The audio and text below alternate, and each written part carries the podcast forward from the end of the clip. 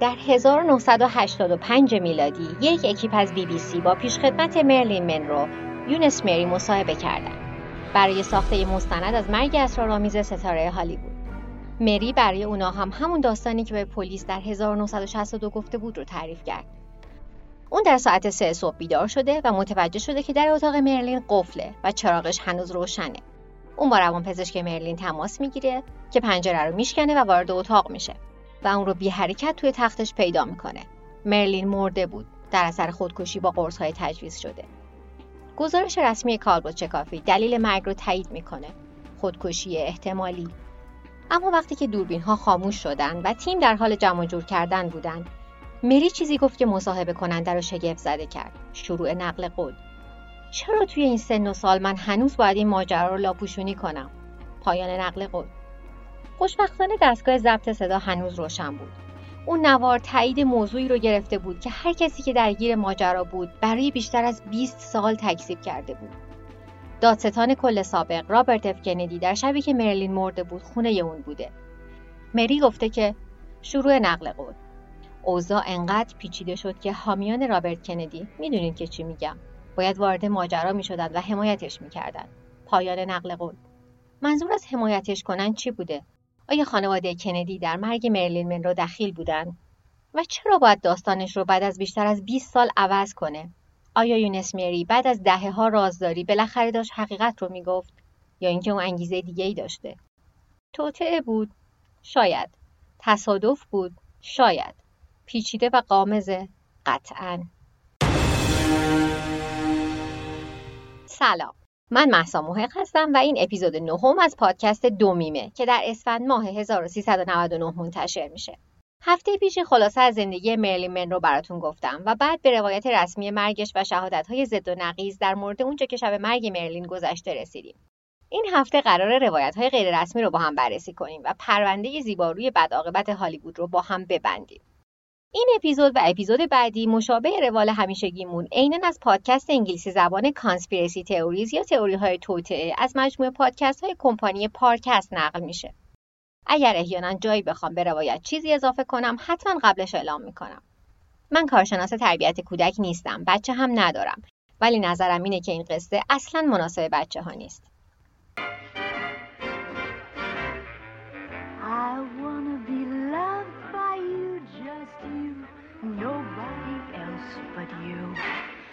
I wanna be loved by you alone. Boop boopy doo.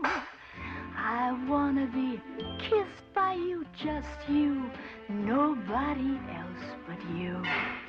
I wanna be kissed by you alone. I couldn't aspire to anything higher. Than to feel the desire to make you my own. مریلین منرو یکی از درخشانترین ستاره های زمان خودش بود. تا اینکه سابقه کاریش به دلیل مرگش در سن 36 سالگی کوتاه شد. بعد از سالها افسردگی تلاش های ناموفق برای خودکشی و سوء مصرف مواد مخدر بالاخره با نوعی باربیوترات طی یک خودکشی اووردوز کرد. اما از سالهای بعد از اون حجم هشدار دهنده ای از شواهد و مدارک به دست اومده و این شک رو به وجود آورده که مرگ مرلین خودکشی نبوده در این اپیزود با هم به سه تا از مشهورترین تئوری ها در مورد مرگش نگاه میندازیم. در تئوری اول این مسئله رو بررسی می‌کنیم که آیا مرگ مرلین یک اووردوز تصادفی بوده که دکتراش اون رو به شکل خودکشی صحنه سازی کردن تا خودشون رو از خطای پزشکی مبرا کنن. بعد از اون به یه تئوری مرتبط نگاه می‌کنیم که میگه مرلین به عنوان بخشی از یک توطئه کمونیستی برای جاسوسی از کندی ها کشته شده. و در نهایت به این قصه شو کننده می‌رسیم که معتقد بابی کندی مرگ مرلین رو برای حفاظت از آبروی خانوادش برنامه‌ریزی کرده. خب یک عالم شواهد و مدارک هست که باید بررسی کنیم. اما قبل از اینکه به روایت های جایگزین برسیم بیایید یک بار دیگه روایت رسمی رو مرور کنیم. در 4 آگوست 1962 مرلین بیشتر بعد از ظهر رو بعد از یک جر و بحث که صبح همون روز با دوست و مشاور رسانه‌ایش پت نیوکام داشته در اتاقش میگذرونه. نیوکام بقیه بعد از ظهر رو هم در خونه مرلین میمونه. در حدود ساعت سه یا چهار بعد از ظهر پیش خدمت مرلین یونس مری با روانکاو مرلین رالف گرینسون تماس می‌گیره اون ادعا می‌کنه که به این دلیل نگران شده و به دکتر گرینسون زنگ زده که مرلین ازش اکسیژن خواسته با وجود اینکه در اون سالها اکسیژن یک درمان رایج برای رفع خماری بوده. دکتر گرینسون حدود ساعت سه یا چهار می‌رسه. پت نیوکام میره و گرینسون حدود یک ساعت در یک اتاق با مرلین صحبت می‌کنه. گرینسون قبل از رفتن از مری می‌خواد که شب خونه مرلین بمونه و مراقبش باشه. مرلین یک تلفن به اتاقش می‌بره و شب رو با تلفن زدن به دوستا و آشناهاش میگذرونه. هر کسی که باهاش حرف زده معتقده که اون تحت تاثیر مخدر نبوده و افسرده هم به نظر نمیومده و هیچ نشونه ای از اینکه می‌خواد خودکشی کنه بروز نداده بوده.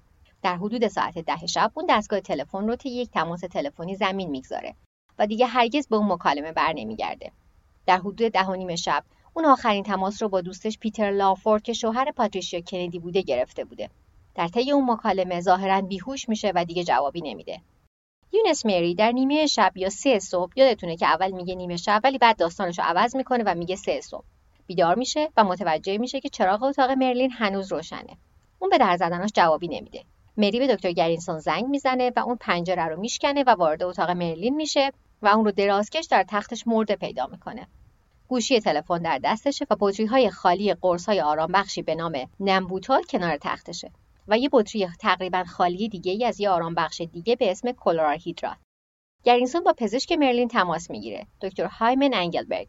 که میاد و به طور رسمی مرگش رو اعلام می‌کنه در ساعت 4 و 25 دقیقه صبح با پلیس تماس گرفته میشه مری، گرینسون و انگلبرگ در ابتدا به مأمور تحقیق جک کلمنز میگن که کالبد بیجان مریلین رو در نیمه شب پیدا کردن که یک فاصله زمانی چهار ساعته بین پیدا کردن کالبد بیجان مریلین و تماس با پلیس ایجاد می شده که هیچ کدوم نمی‌تونستن دلیلش رو توضیح بدن. کلمنز با گروهبان اینون برای ادامه تحقیقات تعویض میشه. اینون خونه رو تا رسیدن تیم تحقیقات در پنج و نیم صبح مهر می‌کنه. وقتی تیم تحقیقات می‌رسن و از اون سه نفر بازجویی می‌کنن هر ستاشون داستانشون رو تغییر داده بودن و گفتن که کالبد مرلین رو تا سه صبح پیدا نکرده بودن. عدم تطابق و تغییر داستان شاهدا پلیس رو گیج می‌کنه. اما به نظر می‌رسیده که خودکشی باشه. در نتیجه اونا بررسی بیشتری انجام ندادند و منتظر نتیجه تحقیقات دادستانی شدند تحقیقات دادستانی کمتر از یک هفته طول کشید و اونا با هیچ کدوم از شاهدای کلیدی بجز روانکاو مرلین دکتر رالف گرینسون مصاحبه نکردند بعد از صحبت با دکتر گرینسون قائم مقام دادستان محلی که مسئولیت تحقیقات رو بر عهده داشته میگه که کاملا قانع شده که مرگ مرلین خودکشی نبوده. پزشک قانونی که کالبد کافی رو انجام داده هم معتقد بوده که این مرگ نمی‌تونسته خودکشی باشه. اما با وجود این یافته ها دادستانی دلیل مرگ رو خودکشی احتمالی اعلام می‌کنه. بعد از گذشت حدود 6 دهه حتی مدارک و شواهد بیشتری پیدا شده که نشون میده مرگ مرلین در حقیقت خودکشی نبوده درخواست های زیادی برای به جریان انداختن مجدد پرونده وجود داشته حتی در سال 2002 Well, we've been able to find a lot of contradictory information. And the fact of the matter is, is that um, we, can't say absolutely for sure what has happened here, but there are enormous number of mysteries that persist. Conflicting testimonies, missing evidence, it just goes on and on and on. So all of that stuff sort of leads to the fact that this remains, you know, one of the biggest mysteries of the 20th century. مشکل اساسی در پیدا کردن حقیقت اینه که تمام آدمای کلیدی دخیل در ماجرای مرگ مرلین الان خودشون هم مردن و روایتی که در طول زندگیشون از این ماجرا تعریف کردن معمولا متناقضه خیلی از شاهدایی که برخلاف روایت رسمی صحبت کردند با عنوانهایی از قبیل دروغگو دنبال شهرت یا تئوریست توطئه بیاعتبار شدن با وجود اینکه شواهدی وجود داره که داشتن راستشو می‌گفتن.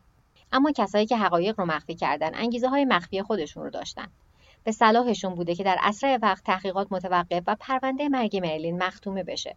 اینجا به کی میشه اعتماد کرد؟ و کدوم نسخه از شواهد قابل استناد ترینه چون تئوری های توطعه بعدا بر اساس شواهدی که بعد از مختومه شدن پرونده رو شدن ساخته شدن سخته که بین موردی که ثابت شده حقیقت داره و مواردی که صرفا حدس و گمانه تمایز قائل شد. همینطور باید قابل اطمینان بودن شاهدا و انگیزه های پس پردهشون هم تا حد امکان مورد توجه قرار بگیره بیاین قبل از اینکه سراغ تئوری های توطئه بریم نگاهی به گزارش کالبد شکافی مرلین که مطمئن ترین مدرک فیزیکی بندازیم در صبح روز 5 آگوست 1962 کالبد مرلین منرو به سردخونه الی کانتی منتقل میشه. کالبد شکافی به دکتر توماس نگوچی محول میشه. یه پاتولوژیست خوشنام که بعدها رئیس انجمن ملی پزشکی قانونی میشه. دستیار 22 سالش لاینل گرندیسون تنها چند ماه بعد از کالبد شکافی مرلین به 6 ماه حبس برای دزدی کارت اعتباری از یک جسد محکوم شد.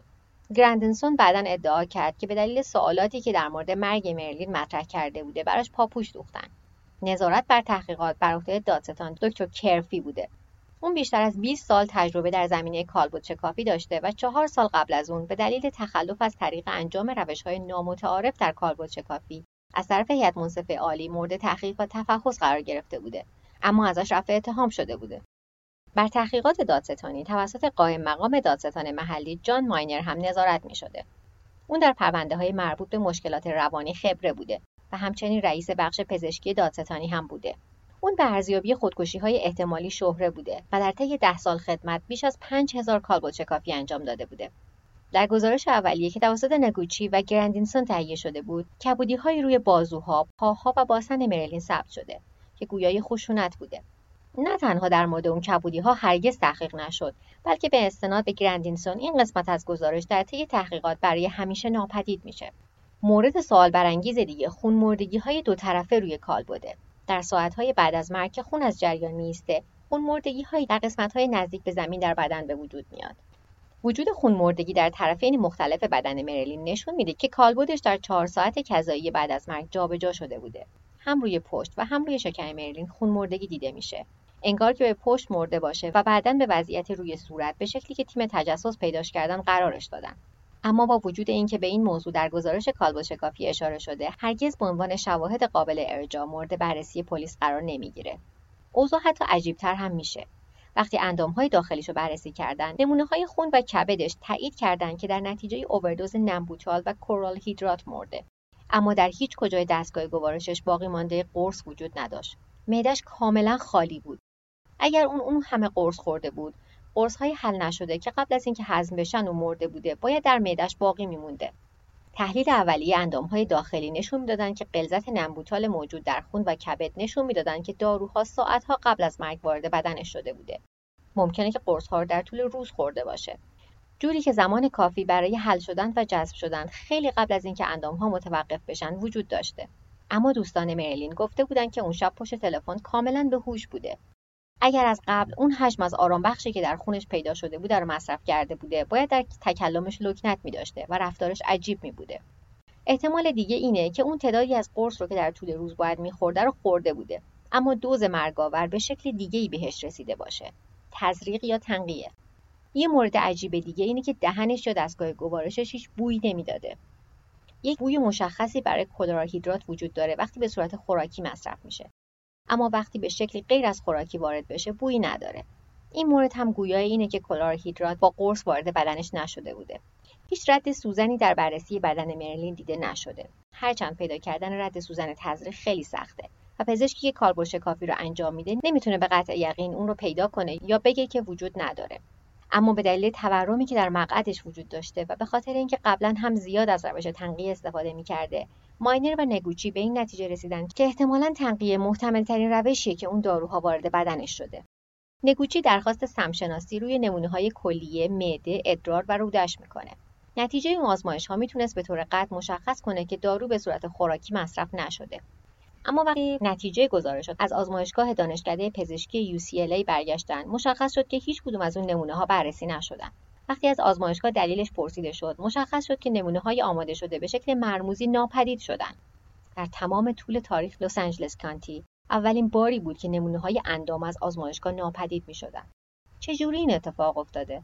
شاید کسی که به آزمایشگاه دسترسی داشته اونا رو دزدیده. شاید به وسیله یکی از طرفدارای دیوونه مرلین یا روزنامه نگار یکی از روزنامه های زرد که فکر می‌کرده نتایج سمشناسی می‌تونه یک گزارش خیلی حساس باشه. شاید به وسیله روانکاو مرلین و عضو هیئت علمی دانشکده پزشکی UCLA دکتر رالف گرینسون این حدس ما رو به اولین تئوری توطئه‌مون میرسونه. مرلین منرو تصادفاً به دلیل تجویزهای پزشکاش رالف گرینسون و هایمن انگلبرگ اووردوز می‌کنه. اونا ماجرا رو برای نجات وجهشون لاپوشونی می‌کنن. این تئوری نزدیکترین تئوری به روایت رسمیه. اینجا زمانبندی روایت رسمی روز قبل از مرگ مرلین پذیرفته میشه و فقط یه تفاوت کلیدی وجود داره که دکتر گرینسون اون عصر کذایی در حال ترک خونه به مری میگه که یک دوز کلورال هیدرات با تنقیه به مرلین برسونه که مورد عجیبی نیست. تنقیه در بین سلبریتی های هالیوود در اون زمان بسیار مرسوم بوده و مرلین به صورت منظم ازش استفاده می‌کرده. گرینسون قبلا قرص های کلورال هیدرات رو هم براش تجویز کرده بوده در نتیجه نه انتخاب دارو و نه نحوه رسوندنش عجیب نیست. مشکل اینجاست که بدون اطلاع گرینسون اون یکی دکتر مریلین یعنی دکتر انگلبرگ درست روز قبل براش نمبوتال تجویز کرده بوده. دو تا دکتر داشتن با هم سعی می‌کردن که اعتیاد مرلین به باربیترات ها رو از بین ببرن. چند هفته قبل گرینسون از انگلبرگ خواسته بوده که بدون مشورت با اون هیچ نمبوتالی براش تجویز نکنه. اما درست روز قبل از مرگش مرلین به انگلبرگ گفته بوده که گرینسون مشکلی با اینکه براش نمبوتال تجویز کنه نداره. بدون فکر و بدون چک کردن با گرینسون براش نمبوتال می‌نویسه. در اون زمان انگلبرگ درگیر یک جدایی سخت از همسرش بوده و احتمالا انقدر فکرش درگیر مشکلات شخصیش بوده که به این فکر نکرده که آیا باید به حرفهای مرلین اعتماد کنه یا نه. اما این خطا اثرات ویرانگری به بار میاره کلوراهیدرات با توانایی بدن برای تولید آنزیمی که باعث متابولیسم نمبوتال میشه تداخل داره. وقتی این دو دارو با هم مصرف بشن نمبوتال به اندازه کافی سریع جذب نمیشه و در نتیجه سطحش در خون و کبد بالا میره. احتمالا مری تنقیه کلورهیدرات رو در حوالی ده شب انجام داده. حدود ده یا ده و نیم شب مرلین تقریبا به حالت بیهوشی میره. وقتی مری حدود نیمه شب بیدار میشه و متوجه میشه که چه اتفاقی افتاده به دکتر گرینسون زنگ می‌زنه. اما زمانی که اون می‌رسه دیگه خیلی دیر شده بوده. مرلین مرده بوده. گرینسون به انگلبرگ زنگ می‌زنه و بهش میگه که خیلی سریع بیاد. شکست اونا در ردیابی داروهای تجویزی مرلین ممکنه به اتهام خطای پزشکی تبدیل بشه و به پایان کار حرفه‌ای هر دوشون ختم بشه. اما اگر این مرگ خودکشی به نظر می رسید در نتیجه این تداخل دارویی به خواست خود مرلین به وجود اومده. با وجود اینکه بهش هشدار داده شده بوده که این دو دارو رو همزمان مصرف نکنه. وقتی انگلبرگ می‌رسه اونا با میکی رودین تماس می‌گیرن که هم وکیل مرلینه و هم برادرزن یا شوهر خواهر گرینسون. رودین بعدا به خاطر میاره که وقتی می‌رسه خونه مرلین گرینسون اینجوری گفته. شروع نقل قول. انگلبرگ براش نسخه نوشته که من خبر نداشتم. پایان نقل قول. اونا با هم یه نقشه کشیدن که مرگ مرلین یه خودکشی به نظر برسه. اونا بدنش رو جابجا کردن بطری های قرص رو خالی کردن در رو از داخل قفل کردن و بعد شیشه پنجره رو شکستن و بیرون رفتن. قصه اینه. مرلین به تنهایی خودش رو داخل اتاقش زندونی کرده و وقتی گرینسون از پنجره وارد اتاق میشه مرده پیداش می‌کنه. مری ملافه ها رو میشوره که رسوبی که در اثر تنقیه به وجود اومده بوده رو از بین ببره. وقتی گروپان کلمن سر صحنه می‌رسه می‌بینه که مری در حال شستن ملافه است. کار عجیبیه. اونم درست بعد از اینکه کارفرمات مرده. مگر اینکه در حال مخفی کردن شواهدی باشی که نشون میده تصادفا کارفرماتو کشتی. اینجا این تئوری منطقی به نظر میاد. سوالات در مورد کالبد کافی رو هم توجیه می‌کنه. مثل مقعد متورم و نبود باقی مانده قرص در معده. و اگر کالبد در هنگام صحنه سازی جابجا شده باشه دلیل وجود خودمردگی در طرفین بدن رو هم مشخص می‌کنه. و اینکه چرا پلیس اون رو در اون حالت غیر طبیعی و صاف و صوف پیدا می‌کنه. اینکه چرا مری انگلبرگ و گرینسون ساعتها بعد از پیدا کردن کالبد بیجان مرلین صبر کردن تا با پلیس تماس بگیرن رو هم توضیح میده. و اینکه چرا ماموران تحقیق فکر می‌کردن که داستان اونو از پیش تمرین شده به نظر میاد. دکتر گرینسون یک عضو مورد احترام جامعه پزشکی بوده. برای همین احتمالا غیر ممکن نیست که به دفتر دادستانی برای در نظر نگرفتن شواهدی که برخلاف خودکشی بوده فشار آورده باشه. گرینسون همینطور عضو هیئت علمی UCLA هم بوده. همون جایی که نمونه های اندام ازش ناپدید شدن. تنها گیر این داستان اینه که در طی تحقیقات گرینسون به قائم مقام دادستان محلی جان ماینر میگه که اکیداً باور نداره که مرلین خودکشی کرده باشه. گرینسون نواری رو در اختیار دادستانی قرار میده که چند روز قبل از مرگ مرلین ضبط کرده بوده. در اون نوار مرلین از برنامه‌هاش برای آینده گفته بوده و به نظر امیدوار میومده و افسرده نبوده. بعد از گوش دادن به اون نوارها ماینر کاملا قانع شده بوده که مرلین خودکشی نکرده. در نتیجه اگر گرینسون می‌خواسته که این ماجرا رو روی خودکشی جلوه بده چرا باید به تیم تحقیق بگه که این ماجرا خودکشی نبوده؟ شاید وجدانش مجبورش کرده. بعد از مرگ مرلین گرینسون دیگه اون آدم سابق نمیشه. همکاراش میگن که یه خورده عجیب شده بوده. اون دیگه هیچ بیماری رو ویزیت نمی‌کنه و خودش رو وقت تدریس و نوشتن می‌کنه. احتمال داره که احساس گناه کرده و به تیم تحقیق گفته که خودکشی نبوده مثل اعتراف یه آدم ترسو. به جز تغییر ناگهانی وجدان گرینسون هیچ نکته‌ای در تقابل با اینکه گرینسون و انگلبرگ مرگ تصادفی مرلین در اثر اووردوز رو به صورت خودکشی صحنه سازی کردن وجود نداره. این تئوری به تعداد زیادی از سوالایی که در مورد گزارش رسمی وجود داره جواب میده. بر اساس حقایقی که تا اینجا در موردش صحبت شده سازندگان پادکست تئوری توته به این تئوری امتیاز 9 از 10 دادن. اما شواهد بیشتری برای بحث و سوالات بی جواب بیشتری وجود داره. هنوز در مورد بمبی که 20 سال بعد از مرگ مرلین پیدا شده حرفی نزدم. شهادت راننده های آمبولانس جیمز هال و موری لیبرویت که ادعا می‌کنند با چشم خودشون شاهد مرگ مرلین بودند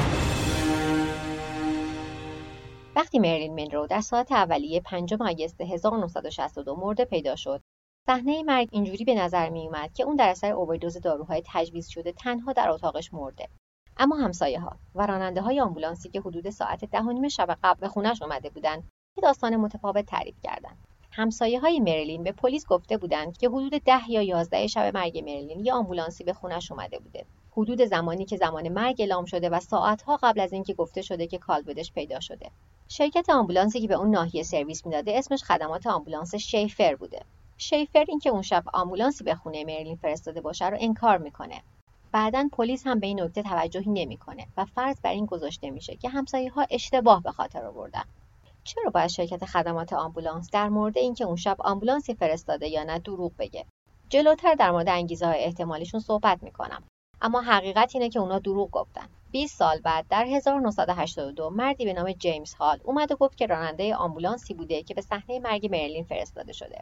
شرکت خدمات آمبولانس شیفر اول انکار کرد که حال هرگز در استخدام اونا بوده. اما گزارش های تامین اجتماعی و پرداخت های حقوق مشخص کرد که نه تنها برای این شرکت کار می‌کرده بلکه در ماه آگست 1962 هم در استخدام شیفر بوده. حتی تصویری در روزنامه های محلی چاپ شده که حال در یک صحنه جنایت چند ماه قبل از ماجرای مرگ مرلین حضور داشته. اینجا بود که شیفر موضعش رو عوض کرد و گفت که اونا اون شب به خونه مرلین آمبولانس فرستادن. اما از یه مرد دیگه به اسم کن هانتر به عنوان راننده آمبولانس اسپورت برخلاف حال هیچ گزارشی مبنی بر اینکه هانتر در سال 1962 برای شیفر کار می‌کرده وجود نداره. اون در دهه 70 میلادی به استخدام این شرکت در اومده بوده. دفتر دادستان محلی حتی نپذیرفت که از هانتر بازجویی کنه. چون اگر شواهد جدیدی حالا هر چی که بود ارائه می‌کرد اونا ملزم بودن که یک تحقیقات همه جانبه در مورد پرونده مرگی رو شروع کنن که دو دهه بود که مختومه شده بود. بهش به چشم اطلاف منابع نگاه کردند اما بعد از گذشت این زمان طولانی جیمز هال آماده و مشتاق بود که شهادت بده. با وجود عدم استماع دادستان محلی حال شش بار به صورت جداگانه با اتصال به دستگاه دروغ سنج که به وسیله خبرگان این کار ترتیب داده شده بود شهادت داد و هر شش بار صداقت شهادتش تایید شد. اون حتی تحت بازجویی با هیپنوتیزم هم قرار گرفت و جزئیاتی رو که فراموش کرده بود به خاطر آورد. تمام جزئیات خونه ویلایی مرلین رو و حتی تونست اون چهار نفری که سر صحنه مرگ مرلین دیده بود رو به یاد بیاره. تست دروغ سنج و هیپنوتیزم همیشه قابل اطمینان نیستن و چون همه این روال ها غیر رسمی انجام شده بود ممکنه برای به خاطر بردن افراد حاضر در صحنه بهش کمک شده باشه. اما چه خبر از همکار حال در اون شب؟ لیبرویتس هیچ جا نبود. کمی بعد از مرگ مرلین در 1962 اون از شهر رفته بود و اسمش رو هم عوض کرده بود. سالها گذشت تا اینکه لیبرویتس پیدا شد و بعد از اینکه مطبوعات بالاخره در 1985 میلادی پیداش کردند اون از حرف زدن خودداری کرد و خیلی ساده گفت شروع نقل قول. من نمی‌خوام درگیر این ماجرا بشم. پایان نقل قول. اما در 1993 میلادی لیبرویتس بالاخره تسلیم شد و تایید کرد اون شبی که مرلین منرو مرده در صحنه بوده و حرفاش همه تایید حرفای حال بودن. اما اونا چی ممکنه دیده باشن که انقدر حساس بوده که برای دهه ها از حرف زدن در موردش امتناع کردن؟ چرا لیبرویتس مجبور شده که نقل مکان کنه و اسمش رو هم عوض کنه؟ و اینکه چرا شرکت آمبولانس شیفر تلاش کرده بود تا هر گونه ارتباط رو با چیزی که دکتر کارمندش دیده بودن قطع کنه. این سوالات ما رو به تئوری توطئه شماره دو میرسونه. مرلین منرو در نتیجه یک توطئه کمونیستی که دکتراش و پیشخدمتش در اون دخیل بودن کشته شده. قبل از اینکه برسیم که راننده های آمبولانس دقیقا چی دیدن بذارین از اول شروع کنیم. خیلی قبلتر از اینکه گرینسون انگلبرگ و مری با مرلین منرو گره بخورن. از جای دیگه همدیگر رو میشناختن. حزب کمونیست. گزارشات نشون میدن که گرینسون و انگلبرگ نه تنها اعضای فعال حزب کمونیست بودند بلکه در کمیته گروه پزشکان حرفه‌ای خدمت می‌کردند و شوهر یونس مری جان مری با گرینسون در شورای حرفه‌ای هنر و علم حزب همکار بوده. مهمه که بدونیم با وجود اینکه تنها درصد کوچکی از اعضای حزب کمونیست خبرچینی می‌کردند و جاسوس بودند و اغلب اونا شهروندای عادی قانون مدار بودند. نهضت ضد کمونیسم سناتور جوزف مککارتی و تحت نظر گرفتن فعالیت‌های اونا حزب کمونیست امریکا رو در دهه 50 میلادی تبدیل به یک حزب زیرزمینی کرد. اما قبل از اون اونا یک گروه سیاسی حاضر در جریان اصلی اجتماع بودند با استناد به نورمن جفریز داماد یونس مری و همچنین مأمور اف بی آی که با یکی از بیوگرافی نویس های مرلین مصاحبه کرده گرینسون یک عضو عادی حزب کمونیست نبوده و با مسائل بین‌المللی حزب درگیر بوده با یک گروه انقلابی روس که قبل از انحلال در 1943 ایده یک دولت جهانی کمونیست رو تبلیغ می‌کرده مرتبط بوده. بررسی صحت این اطلاعات سخته. چون چهل صفحه از پرونده FBI در مورد گرینسون هنوز محرمان است و در اختیار عموم قرار نگرفته. اما همین موضوع که گرینسون یک پرونده در FBI داره و هنوز به دلایل امنیتی محرمانه نگه داشته میشه می‌تونه به این ماجرا اشاره کنه که اون درگیر ماجرایی عمیقتر از شرکت در جلسات هفتگی حزب کمونیست بوده هم در اپیزود قبل و هم کمی جلوتر اشاره کردم که دکتر گرینسون شوهر خواهر یا برادرزن وکیل مرلین میکی رودینه قبل از اینکه گرینسون شروع به درمان مرلین کنه اون از شوهر خواهر یا برادرزنش شنیده بوده که مرلین یک رابطه خارج از ازدواج با JFK داره. عجیب نیست که اینجوری نتیجه بگیریم که گرینسون فرصت درمان مرلین رو رو هوا قاپیده که بتونه اطلاعاتی که می‌تونه به کندی ضربه بزنه رو به دست بیاره. غیر ممکن نیست اما خیلی از یک حقیقت اثبات شده بدوره. ما می‌دونیم که گرینسون مرزهای اخلاقی زیادی رو در معالجه مرلین ندیده می‌گیره. اون جلسات تراپی رو توی خونه خودش برگزار می‌کنه و اغلب مرلین رو دعوت می‌کنه که شام رو با خانواده اون بخوره. نه تنها رابطه دکتر بیمار اونا غیر متعارف بوده بلکه کاملا برخلاف آینامه اخلاقی بوده که گرینسون از روی کتاب درسی روانکاوی که خودش نوشته بوده تدریس می‌کرد. مرلین در شرایط نامتعادلی بزرگ شده بوده و سه ازدواج شکست خورده رو تجربه کرده بوده. شاید دکتر گرینسون فکر می‌کرده که برای مرلین مفیده که بهش حس خانواده و ثبات بده هرچند کمی از اخلاق حرفه‌ای به دور باشه. شاید هم می‌خواسته به دلایل دیگه ای اعتمادش رو جلب کنه. در یکی از این مهمونی های شام که مرلین خونه دکتر گرینسون مونده بوده در اوایل سال 1962 مرلین میگه که قراره در یک مهمونی خدافزی بابی کندی که قراره به سفر آسیا بره شرکت کنه. مرلین و بابی شاید قبلا هم همدیگر از طریق JFK و شوهر خواهرشون پیتر لافورد دیده بوده باشند اما با هم وقت نگذرونده بودن. مرلین نگران این بوده که به اندازه کافی از سیاست و مسائل جاری سر در نمیاره که بتونه مکالمه طولانی با بابی کندی داشته باشه. پسر دکتر گرینسون به خاطر میاره که پدرش با دادن یه لیست از موضوعات مکالمه ای که می‌تونه از بابی بپرسه به مرلین کمک می‌کنه. همه اونا موارد مشخص سیاسی بودن. شامل فعالیت های دولت، حقوق مدنی، درگیری آمریکا در ویتنام و غیره. اگر منصف باشیم این دقیقا به نظر می‌رسه کاری باشه که یه جاسوس کمونیست انجام میده. اما بابی کندی عاشق این بوده که در مورد سیاست صحبت کنه. و میشه کاملا مسئله این باشه که مرلین می‌خواسته اونو تحت تاثیر قرار بده. البته این حقیقت که گرینسون انگلبرگ و مری رو به عنوان دکتر و خدمتکار مرلین استخدام کرده رو هم نمیشه نادیده گرفت. منطقیه که اون دوستان مورد اعتمادش رو به بیمارش معرفی کنه. بازم تاکید می‌کنم که اعضای عادی حزب کمونیست مردم عادی بودن و لزوما جاسوسهای خطرناک نبودن. درسته. اما مرلین هرگز از گرینسون نخواسته بوده که براش خدمتکار پیدا کنه. اون مری رو بدون اینکه قبلش از مرلین پرسیده باشه استخدام کرده بوده. و همونطور که هفته پیش هم اشاره کردم مری فقط یک خدمتکار نبوده بلکه پرستار آموزش دیده بیماری روانی هم بوده. حتی اگر گرینسون مری رو استخدام کرده باشه که مراقب سلامت روان مرلین باشه دلیل این نمیشه که این کار دلایل شیطانی داشته. مرلین سابقه سوء مصرف مواد و خودکشی داشته. عجیب نیست که به کسی نیاز داشته باشه که توی خونه مراقبش باشه. دلیل محتمل دیگه هم وجود داره که گرینسون خواسته که مواظب خونه مرلین باشه اونجا جایی بوده که اون دفترچه خاطراتش رو نگه می داشته که به کتاب رازها معروف بوده. بیشتر تئوری های توطئه در مورد قتل فرضی مرلین حول این دفترچه خاطرات میگرده. همه می‌دونستند که اون از مکالماتش با دوست و آشناش نوت برداری می‌کنه که شامل برادران کندی هم می‌شده. مکالماتی که اغلب شامل مسائل حساس امنیت ملی می شده.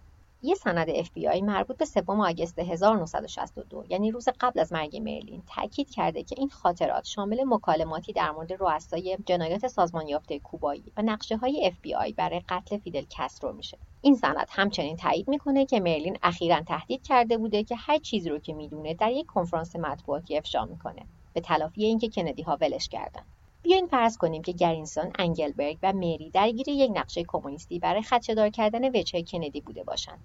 اون دفترچه خاطرات می‌تونسته گنجی باشه برای تهدید. اگر دستشون به اون گنج می‌رسیده اونا یه اهرام فشار در برابر شخص رئیس جمهور به دست می آوردن. اما اگر مرلین این اطلاعات رو در اختیار عموم میگذاشت دیگه اون اهرام فشار از بین می‌رفت ساکت نگه داشتن مرلین تا زمان مناسب بیشترین اهمیت رو برای اونا داشته تئوری قانع کننده ایه اما چجوری با شواهد کنار میاد؟ بذاریم ببینیم چه اتفاقای دیگه ای ممکنه در چهارم آگست 1962 یعنی روز مرگ مرلین اتفاق افتاده باشه. یک سری از اطلاعات در مورد اون شب از زبون نورمن جفریز میاد داماد یونس مری. اون استخدام شده بوده که خونه مرلین رو تغییر دکوراسیون بده. اون تمام روز خونه مرلین بوده و وقتی فردا صبحش پلیس میاد هنوز اونجا بوده. هرچند مری ادعا می‌کنه که بعد از اینکه کالبد بیجان مرلین رو پیدا کردن بهش زنگ زده که بیاد. در نتیجه هیچ وقت توسط پلیس بازجویی نمیشه. اما در 1993 میلادی که جفریز به شدت بیمار بوده و روی صندلی چرخدار می نشسته بالاخره سکوتش رو میشکنه. در اون زمان اون دیگه دلیلی نداشته که دروغ بگه. نه چیزی برای از دست دادن داشته نه چیزی آیدش می شده خودش اینجوری میگه. شروع نقل قول. احتمالا اونا روی ویلچر نمی‌تونن خیلی خوب منو با برق بکشن. پایان نقل قول. از داستانی که جفریز تعریف می‌کنه اون نمی‌تونه با داشتن همچین نقش کوچیکی در مرگ مریلین به مجازات اعدام محکوم بشه. اما شخصی از این تهدید برای اینکه دهنش رو دهه ها بسته نگه داره استفاده کرده بوده. با استناد به جفریز مرلین چند هفته قبل از مرگش به انگیزه های گرینسون و مری شک کرده بوده. در بعد از ظهر چهارم آگست مرلین به مری میگه که اخراج شده و می‌خواد که آخر روز از اون خونه بره. مری با ترس و لرز به گرینسون زنگ می‌زنه. توضیح رسمی مری برای زنگ زدن به گرینسون این بوده که به دلیل اینکه مرلین ازش اکسیژن خواسته بوده نگران شده بوده. باور کردن این داستان سخته. چون هم مری و هم گرینسون می‌دونستن که اون زمان اکسیژن برای درمان خماری به کار می‌رفته. منطقی داره که فکر کنیم مری و گرینسون به دلیل اخراج ناگهانی مری احساس خطر کرده باشن. ممکنه که مرلین متوجه عملیات جاسوسی علیهش شده باشه. شاید هم اونا نگران وضعیت روانی مرلین بودن. چون اون داشته در مورد نزدیکترین آدما بهش دچار پارانویا می شده. به هر دلیلی که بوده قرار میشه گرینسون اون شب به مرلین سر بزنه. اما با استناد به جفریز اونا حدود سه یا چهار بعد از ظهر مهمونای ناخونده ای داشتن بابی کندی و پیتر لافورد. در ابتدا همه شاهدای کلیدی حتی بودن بابی کندی در لس آنجلس رو در اون روز انکار کردند اما شاهدان عینی از هلیکوپتری گفتند که بابی باهاش بعد از ظهر چهارم آگست به شهر پرواز کرده. حضورش در خونه مرلین در اون بعد از ظهر توسط دستگاه های شنود کارآگاه خصوصی فرد اوتش ثبت شدند اوتش افسر سابق پلیس بوده که شغل جدیدی برای خودش به عنوان محبوب ترین کارآگاه خصوصی در هالیوود دست و پا کرده بوده. اون به صورت جداگانه توسط جیمی هافا رهبر اتحادیه کارگری پیتر لافورد و شخص مرلین استخدام شده بوده که خونه مرلین رو شنود کنه. در 1985 میلادی اوتش در یک مصاحبه با 2020 و لس آنجلس تایمز افشا کرد که اون روی نوار ضبط شده ای از خونه مرلین چی شنیده بوده. بعد از اون زمان اشخاص دیگه ای هم که به اون نوار گوش دادن اصالت چیزی که ضبط شده رو تایید کردن. زمانی که اوتش در مورد مرلین صحبت می‌کنه بازنشسته شده بوده و ثروتمند بوده. اوتش گفته که ساکت مونده بوده چون شروع نقل قول. دلیلی نمی‌دیدم که خودم رو درگیر اون ماجرا کنم. اما احساس می‌کنم زمانش رسیده که حقیقت مشخص بشه. کسی به من پول نمیده. من در حال نوشتن کتاب نیستم. من برای هیچ دلیل دیگه این کار را نمی‌کنم. پایان نقل قول. قرار فرض کنیم که حرفای اوتش حقیقت دارن. چون که با افشا کردن حقیقت در مورد مرگ مرلین نه چیزی از دست میده نه چیزی به دست میاره. طبق نوار اوتش دیدار بابی و لافورد با مرلین خیلی از یک دیدار دوستانه دور بوده. اونا به مری و جفریز گفتن که از خونه بیرون برن و بعدش جر و بحث شروع میشه. سه تا صدا در نوارهای ضبط شده تشخیص داده میشه. اول از همه مرلین که از اینکه تماس باهاش بدون هیچ توضیحی قطع شده شکایت می‌کنه و فریاد می‌زنه که شروع نقل قول. من احساس می‌کنم که دور زده شدم. احساس می‌کنم ازم سوء استفاده شده. من احساس می‌کنم که یک تیکه گوشت بودم. پایان نقل قول. صدای دوم بابی کندیه که به صورت ممتد از مرلین می‌پرسه شروع نقل قول. اون کجاست؟ اون کدوم گوریه. من باید داشته باشمش. پایان نقل قول. احتمالا بابی داره در مورد دفترچه خاطرات حرف می‌زنه که مرلین توش از مکالمه هایی که هم با بابی و هم جانف کندی در مورد مسائل امنیت ملی داشته نوت برداشته بوده. صدای سوم لافورده که داره به اون دو نفر میگه که آروم باشن. جر و بحث داغتر میشه و یک صدای بنگ میاد. بعدش مرلین جیغ می‌کشه و به اون دو نفر میگه که از اونجا برن. ممکنه مرلین در حین کشمکش با بابی زخمی شده باشه و دلیل کبودی های گزارش کالبد شکافی هم همین باشه. مری و جفریز حدودا یک ساعت بعد برمیگردن خونه. بابی و لافورد قبلش رفته بودن. مرلین به اونا نمیگه که چه اتفاقی افتاده ولی هیستریک بوده. مری دوباره به گرینسون زنگ می‌زنه و اون میگه که همین الان خودش رو میرسونه. با استناد به جفریز وقتی گرینسون می‌رسه مرلین بهش میگه تصمیم گرفته که دیگه اونو برای جلسات درمانی نبینه. اونا توی اتاق خواب مرلین حدودا یک ساعت صحبت می‌کنن و بعدش گرینسون میره. اما قبلش به مری میگه که اون شب خونه مرلین بمونه و مراقبش باشه. مرلین تهدید کرده بوده که دفترچه خاطراتش رو در اختیار عموم می‌ذاره. گرینسون و مری رو هم اخراج کرده بوده و حالا کندی ها دور بر خونه میپلکیدن. اگر اونا دفترچه خاطرات رو می‌خواستن این آخرین شانسشون بوده. طرفداران این تئوری در مورد ترتیب زمانی اتفاقاتی که از اینجا به بعد میفته مطمئن نیستن. اما حدس می‌زنن که در زمانی در طول شب مری به مرلین با تنقیه کلورال هیدرات میده. بعدش فایل مرلین در سویت مهمون رو میشکنه تا دنبال دفترچه خاطرات بگرده. با استناد به جفریز در حدود ساعت ده شب مری می‌بینه که مرلین بیهوش روی تخت سویت مهمون در حالی که تلفن توی دستش افتاده. اما مرلین کی خودش رو به سویت مهمون رسونده؟ ممکنه شنیده باشه که مری داره اون اطراف رو میگرده. وقتی که مری مرلین رو در حالی که بیهوش افتاده می‌بینه از سر ترس به آمبولانس زنگ می‌زنه. از اینجا به بعد چیزی رو میشنوید که جیمز هال در مورد اون شب به خاطر میاره. اونا یعنی آمبولانس کمی بعد از ده نیم شب به خونه مرلین می‌رسن و یه زن هیستریک به اسم پت نیوکام اونا رو به سویت مهمون می‌بره. مرلین بیهوش روی تخت افتاده. یه مرد دیگه اونجاست که متوجه میشن که پیتر لافورده. آخرین تماس مرلین در اون شب کمی قبل از ده نیم شب با لافورد بوده که همون نزدیکی زندگی می‌کرده. لافورد انکار می‌کنه که اون شب به خونه مرلین رفته باشه. اما ممکنه بعد از تلفن نگران کننده مرلین اون و نیوکام که برای یه مهمونی شام خونه لافورد بوده به سرعت برای کمک خودشون رو رسونده باشن. جیمز هال و همکارش موری لیبرویتس مرلین رو روی زمین می‌ذارن و سعی می‌کنن که احیاش کنن. اونا تقریبا هوشیاریش رو به کمک آمبوبک برمیگردونن. این توضیح رو من اضافه کنم که ambu bag همون وسیله های پلاستیکی طوریه که مثل ماسک روی دهن بیمار می‌ذارن و یه حالت بادکنکی داره که با فشار دادنش هوا رو به بدن بیمار میرسونن. اما بعدش یه مرد دیگه با کیف سیاه پزشکی از راه می‌رسه و بهشون میگه که دکتره و اونا باید آمبوبک رو بردارن و به جاش CPR انجام بدن. بعدا مشخص میشه که اون مرد دکتر گرینسون بوده. هال سورپرایز میشه. چون ambu bag مفید بوده و مرلین داشته برمیگشته. اما به راننده های آمبولانس آموزش داده شده که در طی یک مورد اورژانسی هرگز با دکتر جر بس نکنن اونا کاری که بهشون گفته شده بود رو انجام دادن. گرینسون یک سرنگ بیرون میاره و با یک مایع قهوه‌ای رنگ پرش می‌کنه و به قلب مرلین تزریق می‌کنه. حال در اون زمان حدس می‌زنه که مایع داخل سرنگ آدرنالین باشه. تزریق آدرنالین به قلب یه روش مرسوم در قربانیان اووردوزه. اما آدرنالین قبل از اینکه در مجاورت هوا قرار بگیره بیرنگه. اگه مطابق اون چه که حال به خاطر میاره اون مایع قهوه‌ای رنگ بوده چیز غیر از آدرنالین بوده. مثلا نمبوتار که در حالت مایع قهوه‌ایه. اما آدرنالین معمولا در شیشه های قهوه‌ای بسته بندی میشه. شاید همین باعث اشتباه شده بوده که اون مایع قهوه‌ای بوده. قانع کننده است. اما هرچی که توی سرنگ بوده از اتفاق شک کننده ای که بعدش اتفاق میفته مهمتر نیست. گرینسون سوزن رو در زاویه اشتباه وارد قلب مرلین می‌کنه. دندش میشکنه. اما اون به جای بیرون آوردن سرنگ اون رو با فشار بیشتری وارد می‌کنه و تزریق به قلب رو در هر صورت انجام میده. مرلین در جا میمیره. اگر جیمز هال داره حقیقت رو میگه شواهد غیرقابل انکاری وجود داره که گرینسون شخصا برای مرگ مرلین مسئوله و دلیلی وجود نداره که بگیم هال داره دروغ میگه. داستانش کاملا با شواهد و مدارک منطبقه. زمان مرگ خونمردگی در دو طرف بدن جابجا شدن از حالت به پشت به حالت به روی صورت که پلیس هم همونجوری پیداش می‌کنه. اما پزشکان قانونی ردی از سوزن در نزدیک قلبش پیدا نمی‌کنن. پیدا کردن رد سوزن بسیار سخته. هیچ گزارشی از دنده شکسته هم وجود نداره. ممکنه اونا متوجه یه ترک کوچیک در دنده هم نشده باشن.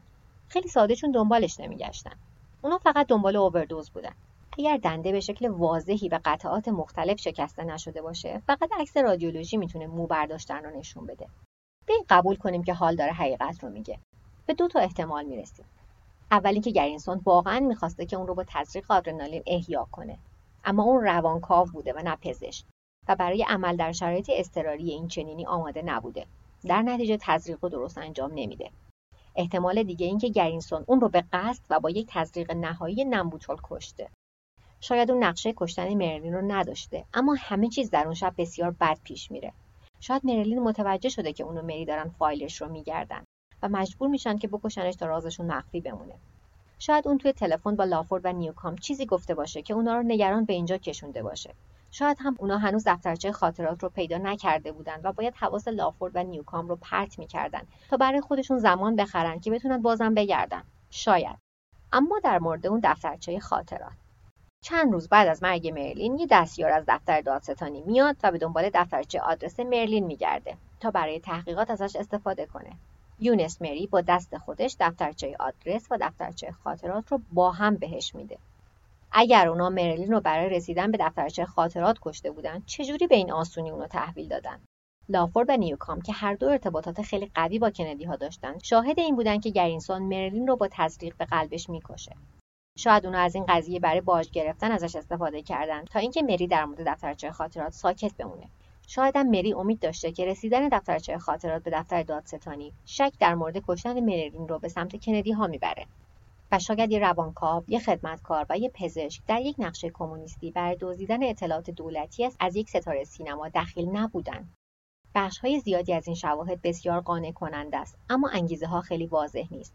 چرا باید این جاسوسان فرضی مرلین رو کشته باشند که به دفترچه خاطرات مرلین برسند و تنها چند روز بعد اون رو به دادستانی تحویل بدن؟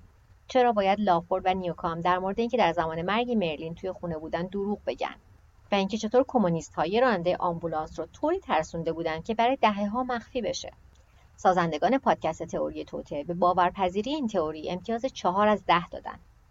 درسته که این تئوری مشکلاتی داره اما هنوز شواهد مدارکی بیشتری وجود داره که در موردش حرف نزدم و ما رو به این حدس میرسونه که مرلین منرو با دستور خانواده کندی کشته شده.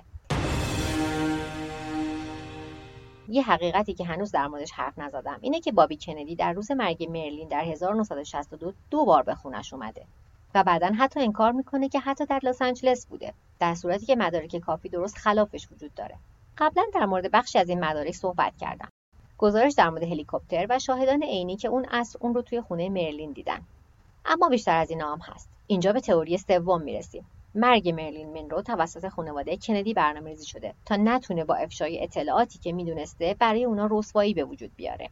اگر از اپیزود هفته قبل یادتون باشه در هفته های قبل از مرگ مرلین هم جان کندی و هم بابی کندی بعد از اینکه گزارش FBI مرلین رو ریسک امنیتی برای کشور قلمداد می‌کنه تمام ارتباطشون رو باهاش قطع می‌کنن. اون اطلاعات حساس زیادی رو در نتیجه رابطه خارج از ازدواج با دو برادر مشهور می‌دونسته. و ندونسته بخشی از اونا رو به کمونیست مشکوکی که تحت نظارت CIA در مکزیکو سیتی بوده گفته بوده. در جواب به این ترد شدن ناگهانی مرلین به صورت ممتد با کاخ سفید تماس می گرفته و تهدید می کرده که هر چی می‌دونه رو در اختیار مطبوعات می‌ذاره. اون به شکل واضحی به یه مشکل برای کندی ها تبدیل شده بود. نه فقط اینکه رابطه اون دو مرد متأهل با مرلین شخصیت کاریشون رو به انتها میرسونده بلکه اون در مورد مسائل امنیت ملی هم می‌دونسته که رسیدنش به گوش عموم خطرناک بوده. بابی کندی در چهارم آگست به خونه مرلین میاد که قانعش کنه که دیگه به کاخ سفید زنگ نزنه و بذاره که اوضاع آروم بگیره. و با توجه به اونچه در نوارهای اوتش اومده دفترچه خاطراتش رو قبل از اینکه مطبوعات درس کنه ازش بگیره. همونطور که قبلتر در موردش حرف زدیم مرلین دفترچه خاطرات رو به بابی نمیده و یک کشمکش فیزیکی هم پیش میاد. وقتی بابی و لافورد حدود چهار بعد از ظهر اونجا رو ترک می‌کنن اوضاع حتی از قبل هم بدتر بوده. پد نیوکام از صبح اون روز توی خونه مرلین بوده و احتمالا وقتی این دو مرد میان هم جایی همون دورو بر بوده. حدودا یک ساعت بعد از اینکه بابی و لافورد از اونجا رفتن یعنی حدود ساعت پنج بعد از ظهر نیوکام هم خونه مرلین رو ترک می‌کنه. مشخص نیست که بابی در چند ساعت بعد چی کار کرده. اما لافورد اون شب میزبان یه مهمونی شام بوده برای همین برمیگرده خونش. با استناد به چند تا از مهمونهای اون شب پت نیوکام حدود ساعت نه و نیم شب به مهمونی می‌رسه و میگه که مرلین حالش خوب نبوده و نمی‌تونه امشب بیاد مهمونی. برگردیم به خونه مرلین گرینسون یه سر می‌زنه و میره. مرلین تلفن رو می‌بره به اتاقش و چند تا تلفن می‌زنه و حدود ساعت ده شب اون وسط یه مکالمه تلفنی میره و دیگه هرگز بر نمیگرده. و حالا به اون بخش از شواهد می‌رسیم که در بقیه تئوری ها در موردش حرف نزدم چیزی که باعث میشه نتونه اون مکالمه کذایی تلفن رو ادامه بده سه مهمونیه که دم در می‌بینه. بابی کندی و دو مرد دیگه که یکیشون یک کیف پزشکی سیاه دستشه. این دیدار توسط چند شاهد عینی ثبت شده. یکی از همسایه ها و سه تا از دوستاش دیدن که حدود ساعت نه و نیم یا ده شب سه مرد به خونه مرلین نزدیک میشن. همه اونا بابی کندی رو از بین اون سه تا مرد تشخیص میدن اما دو تا مرد دیگر رو نمی‌شناسن. نورمن جفریز هم تایید کرده که بابی کندی و دو مردی که نشناختتشون حدود نه و نیم یا ده شب وارد خونه مرلین شدن. با استناد به جفریز اون مردا به مری و اون گفتن که از خونه بیرون برن. اونا میرن خونه یکی از همسایه ها جفریز نمیگه که کدوم همسایه و هیچ کدوم از همسایه های مرلین هیچ وقت نگفتن که مری و جفریز اون شب به خونهشون اومده باشن. در نتیجه امکان نداره که بشه این داستان رو راستی آزمایی کرد. تنها مدرکی از اینکه بین ساعت ده و ده و نیم اون شب چه اتفاقی افتاده چیزی یکی از نوارهای ضبط شده اوتش میاد. با استناد به اونایی که اون نوارا رو شنیدن مرلین به دنبال بابی و دو تا مامور امنیتیش به سویت مهمون میرن. همون جایی که فایلش رو نگه میداشته. بابی به اون دوتا مامور دیگه میگه که شروع نقل قول. یه چیزی بهش بدین که آروم بشه. پایان نقل قول. و صدایی میاد که به مرلین به وسیله تزریق یا تنقیه آرام بخش داده میشه. این نکته مهمه که این نوارها جزو دارایی عمومی نیستن و سازندگان پادکست به حرف آدمای محدودی که ادعا کردن اون نوارا رو شنیدن اطمینان کردن. دستیار دادستانی لاینل گرندینسون و یه رابطه دولتی که اسمش محفوظه که این دو با دو نویسنده مصاحبه کردن. اوتش خودش شخصا در مورد این قسمت از شب صحبتی نکرده. در نتیجه نمیشه مطمئن بود که این قسمت از ماجرا اصلا ضبط شده یا نه. اما با دو بخش از شواهد کلیدی که روایت رسمی قادر به توضیح دادنش نیست می‌خونه. شهادت شاهدای عینی که بابی کندی و دو مرد دیگر رو دیدن که در حدود ساعت ده وارد خونه شدن و حجم زیاد دارویی که با تزریق یا تنقیه وارد بدن مرلین شده. کمی قبل از ساعت ده شب مری و جفریز برمیگردن خونه. مری می‌بینه که مرلین تاقباز روی تخت سویت مهمون افتاده. حرکت نمی‌کنه و گوشی توی دستشه. اون وحشت می‌کنه و به آمبولانس زنگ می‌زنه و بعدش با دکتر گرینسون تماس می‌گیره. مرلین همون لحظه آخرین تماس رو با پیتر لافورد گرفته بوده. درست زمانی که مهمونی شام داشته جمع و جور می‌شده. لافورد گفته بوده که وقتی مرلین بهش زنگ می‌زنه تحت تاثیر مواد مخدر بوده و حرف زدنش لکنت داشته. مرلین بهش گفته شروع نقل قول. با رئیس جمهور خدافزی کن. با خودت هم خدافزی کن چون تو مرد خوبی هستی. پایان نقل قول. پلیس این مکالمه را دلیل این دونسته که مرلین قصد داشته خودکشی کنه و اما ممکنه دلیلش هم این باشه که می‌دونسته به دلیل مخدری که به زور بهش داده شده میمیره. بعد از اینکه اون جملات نهاییش رو میگه اون طرف خط ساکت میشه و دیگه جوابی نمیده. لافورد احساس خطر می‌کنه و با یکی از همسایه های مرلین تماس می‌گیره که توی مهمونی لافورد هم بودن اما حدود ساعت ده رفته بودن. لافورد از اونا می‌خواد که برن خونه مرلین و وضعیتش رو چک کنن. اونا داشتن آماده می‌شدن که برن خونه مرلین که لافورد دوباره بلافاصله چند دقیقه بعد از تماس اول باهاشون تماس می‌گیره و میگه که با دکتر مرلین حرف زده و اون تایید کرده که حالش خوبه. نیازی نیست که اونا سر بزنن. اگر اینجوری فرض کنیم که دکتری که اون باهاش حرف زده دکتر گرینستون بوده این دقیقا بعد از این بوده که از مری یه تماس تلفنی دریافت کرده بوده که مرلین بیهوشه. مشخص نیست که چرا گرینستون به لافورد دروغ میگه. حتما دلیلی وجود داشته که نمی‌خواسته لافورد به خونه مرلین بیاد. شاید می‌خواسته خودش به تنهایی اوضاع رو جمع جور کنه. شایدم جزی از نقشه ای بوده که لافورد درش نقشی نداشته. هر کدوم از اینا باشه جواب نمیده. چون کمی بعد از ساعت ده نیم شب لافورد داشته به سمت خونه مرلین میرونده که فقط چند دقیقه به خونه خودش فاصله داشته. پت نیوکام که هنوز بعد از اون مهمونی شام خونه لافورد بوده همراهش میره. راننده آمبولانس جیمز هال گفته بوده که وقتی اونا در حدود ده شب می‌رسن لافورد و نیوکام از قبل اونجا بودن. نیوکام هیستریک بوده. اگر نقشه‌ای در مورد کشتن مرلین وجود داشته ظاهرا نیوکام کاملا بیخبر بوده. همونجوری که قبلا هم گفتم هال دیده که گرینسون یه سرنگ از مایعی که شناسایی نکرده به قلب مرلین تزریق می‌کنه. دندش رو شکسته و در لحظه اونو کشته. اون چه در ادامه اتفاق میفته نشون میده که اگر گرینسون قصد داشته که مرلین رو بکشه تنها نبوده. قبل از اینکه آمبولانس اونجا رو ترک کنه حال می‌بینه که یک افسر پلیس با پیتر لافورد صحبت می‌کنه. این عجیب بوده. چون پلیس تا زمانی که با اونها تماس گرفته نشده اعزام نمیشن که تایید کنن که قربانی مرده یا در حال انتقال به بیمارستانه. کی زنگ زده بوده که این افسر به صحنه بیاد و چرا؟ بعدا مشخص میشه که اون افسر پلیس گروهبان ماروین اینون بوده. افسر بخش اطلاعاتی که به عنوان سرتیم امنیت بابی کندی وقتی که به لس آنجلس بر دیدن پیتر لافورد میومده گمارده می‌شده. اینون اون شب سر پست نبوده. اما قبل از اینکه گاراژ پلیس در ساعت 11 شب بسته بشه سوار ماشین پلیس شده بوده. مشخص نیست که اون آیا از قبل خبر داشته که قرار بلایی سر مرلین بیاد؟ یا بعد از اینکه بهش خبر داده شده که چه اتفاقی تو خونه مرلین افتاده سریع ماشین برداشته و اومده. در حدود ساعت ده و چهل و پنج دقیقه شب پت نیوکام به یکی از همسایه هاش که دوستش هم بوده به اسم ناتالی جیکوبز تماس می‌گیره. ناتالی در یک کنسرت در سالن هالیوود بوده. نیوکام که هنوز هیستریک بوده به اون که مرلین منرو مرده. جیکوبز تا 22 سال بعد یعنی 1984 میلادی در مورد این اطلاعات حرفی نمی‌زنه. خاطره جیکوبز از اون مکالمه نشون میده که از ساعت حدود 10 و 45 دقیقه خیلی ها می‌دونستن که مرلین مرده و نیوکام یا در صحنه مرگ حاضر بوده یا اینکه کسی بلافاصله بعد از اینکه اتفاق افتاده به اون خبر داده بوده. این نشون میده که شاهدای کلیدی از جمله نیوکام شواهد این ماجرا را مخفی کردند بعد از اینکه این شواهد در 1984 برملا شد دادستان محلی گفت شروع نقل قول. اگر ما در مورد شهادت ناتالی جیکوبز در اون زمان می‌دونستیم یه نور کاملا متفاوت به تحقیقات تابیده می‌شد. و امکان داشت که ما رو به نتیجه متفاوتی برسونه. پایان نقل قول. با استناد به نورمن جفریز در حدود نیمه شب دکتر انگلبرگ میاد و به طور رسمی مرگ مرلین رو اعلام می‌کنه. در همون زمونا جفریز می‌بینه که پلیس هایی با لباس شخصی وارد خونه میشن. یکی از اونا افسر بخش امنیتی جیمز همیلتون بوده. با استناد به جفریز افسرا و دکتر انگلبرگ با هم کار کردن تا داستان خودکشی در اتاقی که از داخل قفل شده بوده رو بسازن. اونا کالبد بیجان مرلین رو به اتاق خواب بردن بطری های قرص خالی رو روی پاتختی گذاشتن و در را از داخل قفل کردند و از طریق شکستن پنجره بیرون رفتن. اونا این روایت رو خلق کردند که مری نور چراغ را از اتاق مرلین در نیمه شب می‌بینه و با گرینسون تماس می‌گیره. گرینسون میاد از پنجره وارد اتاق مرلین میشه و بعدش گرینسون با انگلبرگ تماس می‌گیره که بیاد و مرگ مرلین رو اعلام کنه.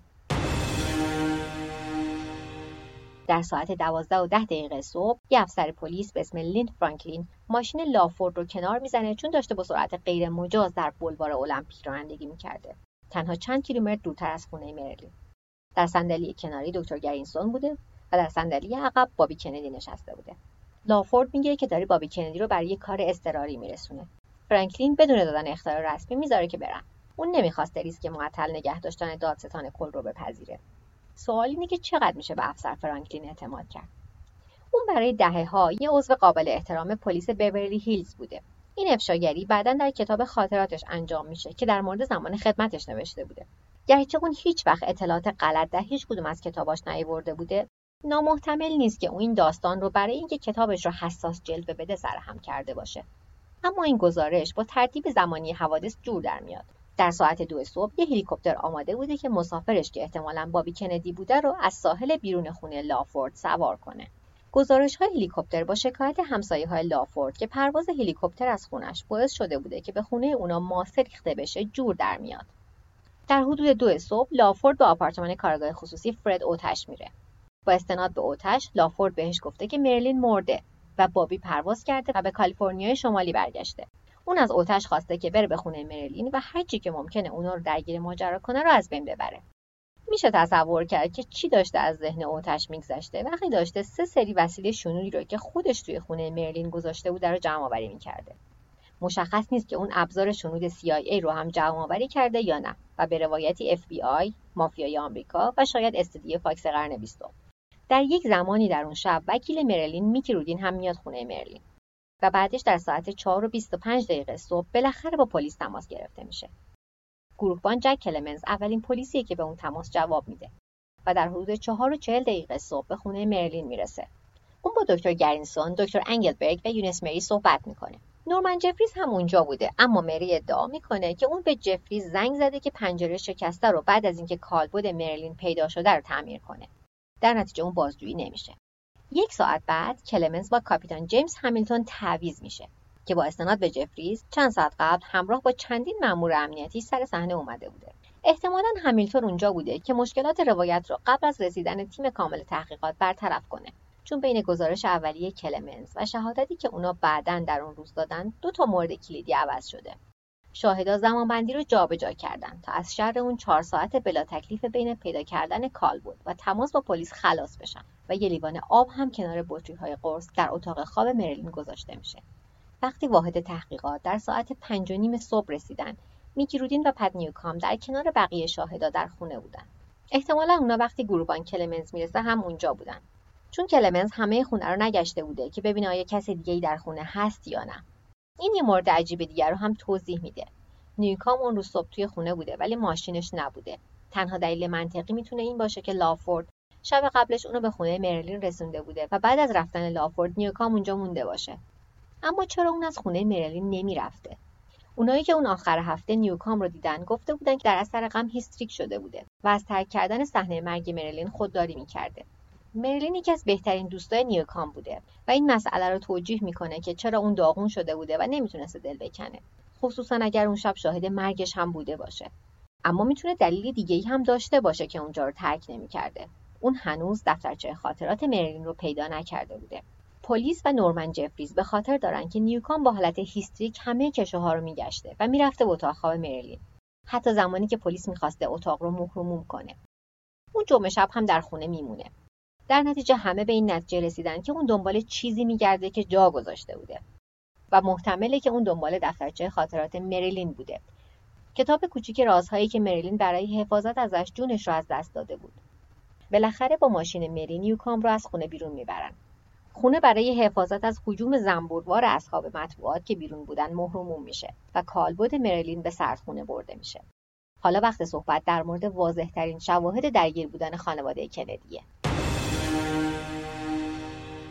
با نگاه به شواهد و مدارک می‌بینیم که غیر قابل انکاره که تقریبا همه شاهدهای کلیدی درگیر در مرگ مرلین دروغ گفتند مدارک رو پنهان کردند یا در طی تحقیقات رسمی در 1962 میلادی سکوت کردند. اما آدمای درگیر یک گروه بی ربط به هم بودند دکترها پلیس دادستانها راننده های آمبولانس حتی یه خدمتکار و یه تعمیرکار تاسیسات چرا همه اونا باید با هم توطعه کنند که یک مرگ رو لاپوشونی کنند افراد کمی در دنیا هستند که بتونن این همه آدم رو وادار به سکوت کنن و یکی از اونا اون شب در صحنه مرگ بوده. دادستان کل رابرت کندی. غیر قابل تصوره که خانواده کندی در ابتدای دهه 60 میلادی چقدر قدرتمند بودن. اونا شبیه خاندان سلطنتی آمریکا بودن. جک رئیس جمهور بینهایت محبوبی بود بابی دادستان کل بود و تد در آستانه ورود به مجلس سنا بود. و این تنها قتلی نبود که کندی حالا پوشونی کردند حدودا هفت سال بعد در 1969 اونا درگیر یه ماجرای دیگه شدن. تد کندی تصادفا ماشینش رو طوری میرونه که از یه پل به پایین میافته. اون از صحنه فرار می‌کنه و یک زن جوان رو که داخل ماشین گیر افتاده بوده همونجا رها می‌کنه. تد تصادف رو به پلیس گزارش نمی‌کنه و وقتی ماشین فردا صبحش پیدا میشه اون زن جوان غرق شده بوده. A hearing of the charge against Senator Kennedy has been scheduled for next Monday. Today, police moved to prosecute the senator on a charge of leaving the scene of an accident. با وجود اینکه اون به دلیل فرار از صحنه تصادف گناهکار شناخته میشه و مسبب احتمالی مرگ اون زن و قتل نفس بوده حتی یک روز رو هم در زندان نمیگذرونه. اما یک دنیا تفاوت بین رها کردن یک زن و غرق شدنش و تزریق عمدی باربیوترات به یک زن وجود داره. نکته اینه که خانواده کندی می‌دونستن چجوری مسیر دستگاه عدالت رو به نفع خودشون هدایت کنن. اونا می‌تونن از نفوذشون برای لاپوشونی شواهد و مدارک در مرگ مرلین منرو استفاده کرده باشن. سخته که باور کنی که حضور دو نفر از تیم حفاظتی کندی کاپیتان همیلتون و گروه بان اینون در صحنه مرگ هر دو قبل و بعد از اینکه با پلیس تماس گرفته بشه اتفاقی باشه. برای اینکه اوضاع عجیبتر هم بشه تحقیقات در مورد مرگ مرلین به دست همیلتون و رئیس پلیس بیل پارکر می‌رسه و اطلاعات خیلی کمی با بقیه نیروها به اشتراک گذاشته میشه. شرایط اضافه شدن همیلتون به این پرونده ارزش توجه داره. یه افسر دیگه تد براون تحقیقات رو رهبری می‌کرده. اما کمی بعد از اینکه براون این اطلاعات رو به رئیس پلیس داد که بابی کندی در یک هتل در بورلی هیلز در چهارم آگست دیده شده اون از پرونده کنار گذاشته میشه و همیلتون جاشو می‌گیره. همیلتون و پارکر از قبل سر یه موضوع نامربوط با این پرونده از تد براون کینه داشتن. در نتیجه محتمله که اونا نمی‌خواستند که براون در این پرونده نقشی داشته باشه. کاملا هم محتمله که اونا مسیر تحقیقات رو به نفع بابی کندی تغییر دادن. در دسامبر 1962 رئیس پارکر پرونده پلیس در مورد مرگ مرین منرو رو به واشنگتن دی سی می‌بره و با کندی دیدار می‌کنه و این دیدار رو اینجوری توصیف می‌کنه. شروع نقل قول یک موضوع با نفع دو جانبه پایان نقل قول. اون پرونده دیگه هرگز دیده نمیشه. پارکر این فکر رو در ذهنش داشته که جایگزین جی ادگار هوور در اف بی آی بشه. اما کمتر از یک سال بعد کندی در 1963 به قتل می‌رسه.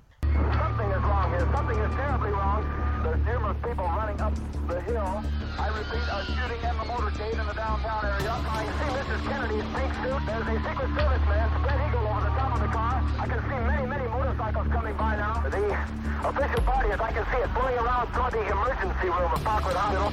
The policeman says, no, you cannot come in here. You cannot come in here. And just now, we've received reports here at Parkland. The president was hit in the head. Just a moment. Just a moment. We have a bulletin coming in. It's official now. The president is dead. رویای پارکر برای جایگزین شدن هوور همراه با مرگ کندی میمیره. جیمز همیلتون هم به شکل ناگهانی در ژوئن 1963 میلادی بعد از اینکه شخصا توسط کندی بهش پیشنهاد میشه از نیروی پلیس استعفا میده و سراغ یه شغل پردرآمدتر یعنی رئیس حفاظت لیگ فوتبال ملی میره. اما شواهد دیگه ای وجود داره که توضیح بیشتری لازم داره.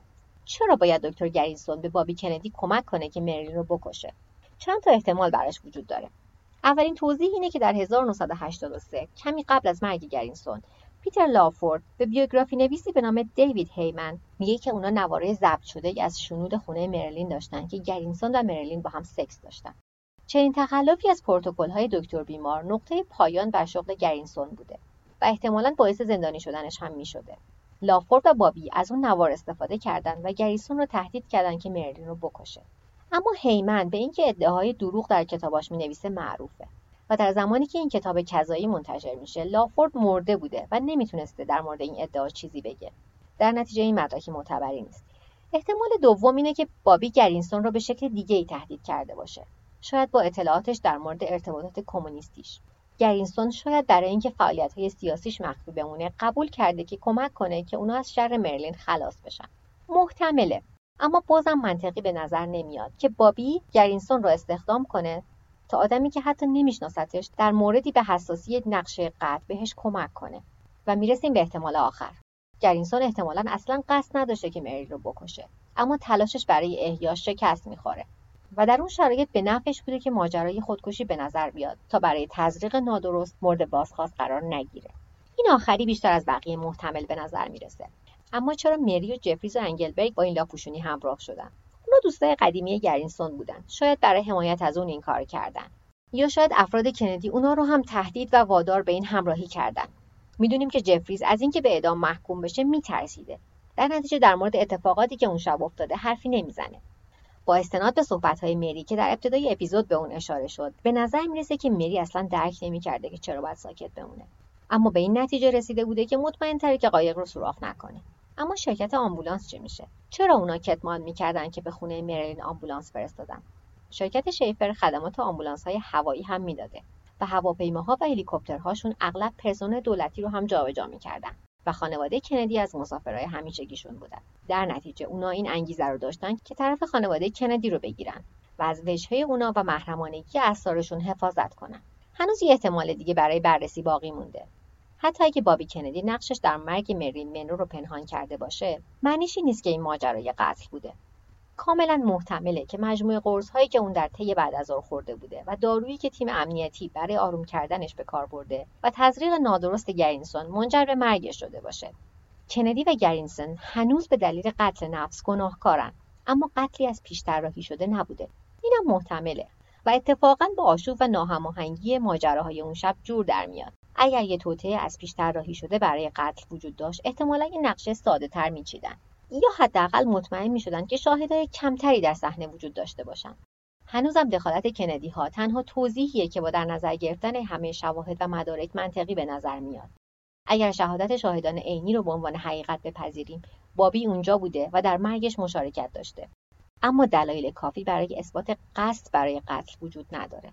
به باور سازندگان پادکست تئوری های توطعه این تئوری که بابی کندی در مرگ مریلین منرو دخیل بوده مستحق امتیاز 9 از دهه. اما به عنوان یک قتل از پیش طراحی شده فقط پنج از ده می‌گیره. تا اینجا تئوری های اصلی رو با هم بررسی کردیم. اما روایت های دیگه هم وجود دارن. مثلا اینکه مرلین منرو توسط CIA کشته شده تا رازهای کشور حفظ بشه. از جمله جزئیات نقشه های اونا در مورد ترور فیدل کاسترو.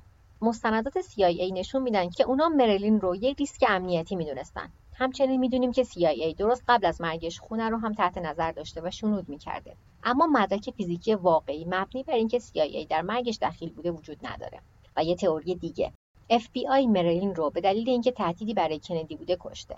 مدیر FBI جی ادگار هوور مشخصا با خانواده کندی کنار نمی اومده اما کشتن یک زن بیگناه هوشمندانه ترین راه برای داشتن اهرام فشار علیه اونا نیست و همچنین مدرکی که به دخالت FBI در مرگ مرلین اشاره کنه وجود نداره. می‌تونه کار مافیایی آمریکا هم باشه. همونطور که هفته پیش براتون تعریف کردم بعضی از رازهای دفتر خاطرات مرلین به مافیا مربوط می‌شده و کمی قبل از مرگش بهش مخدر داده بودن آزار جنسی داده بودن و احتمالا تهدیدش هم کرده بودن. همه اینا درسته. بعضی تئوریسین ها معتقدن که کندی ها مافیا رو برای حل مشکل مرلین استخدام کردن. ما یه خونه پر از مزنون داریم اما هیچ کدومشون عضو مافیا نیستن. سازندگان پادکستی که اینجا براتون تعریفش کردم در نهایت اینجوری نتیجه می‌گیرن که مرگ مرلین تصادفی بوده. تداخل داروهای تجویز شده و باربیتوراتی که به زور توسط افراد کندی بهش داده میشه و همچنین تلاش ناموفق و اشتباه دکتر گرینسون در احیاش. کندی و افرادش و گرینسون با همکاری بخش امنیتی پلیس لس آنجلس مرگ مرلین رو خودکشی جلوه دادن تا از خودشون محافظت کنن. دخالت هر دوی کندی و گرینسون تنها تئوریه که همه شواهد و مدارک رو پوشش میده و با آشوب و ناهماهنگی های اتفاقات اون شب به نظر نمی‌رسه که یک توطئه قتل از پیش طراحی شده باشه. مرگ مرلین یک تراژدیه. اما تراژدی بزرگتر گمراه کردن عدالته که بعد از اون اتفاق میافته. تیم تحقیقات هر مدرکی که در تضاد با روایت خودکشی بوده را ندیده گرفتن. و حتی تا امروز هم بعضی ها اون مدارک قوی رو بیاعتبار می‌دونن چون در تضاد با روایت رسمیه. به اصل ماجرا می‌رسیم. شما کیو باور می‌کنین؟ چجوری تشخیص میدین که کی دروغ میگه و کی حقیقت رو میگه؟ حقیقت مرگ مریلین منرو ممکنه در تاریخ گم شده باشه. خصوصا با توجه به این زمان زیادی که گذشته و شاهدای کلیدی که همشون مردن. اما در تلاش برای رسیدن به جواب به یه حقیقت دیگه می‌رسیم. هیچ کسی برای همیشه قابل اعتماد نیست. اگر از منم بپرسید با نتیجه گیری سازندگان پادکست موافقم.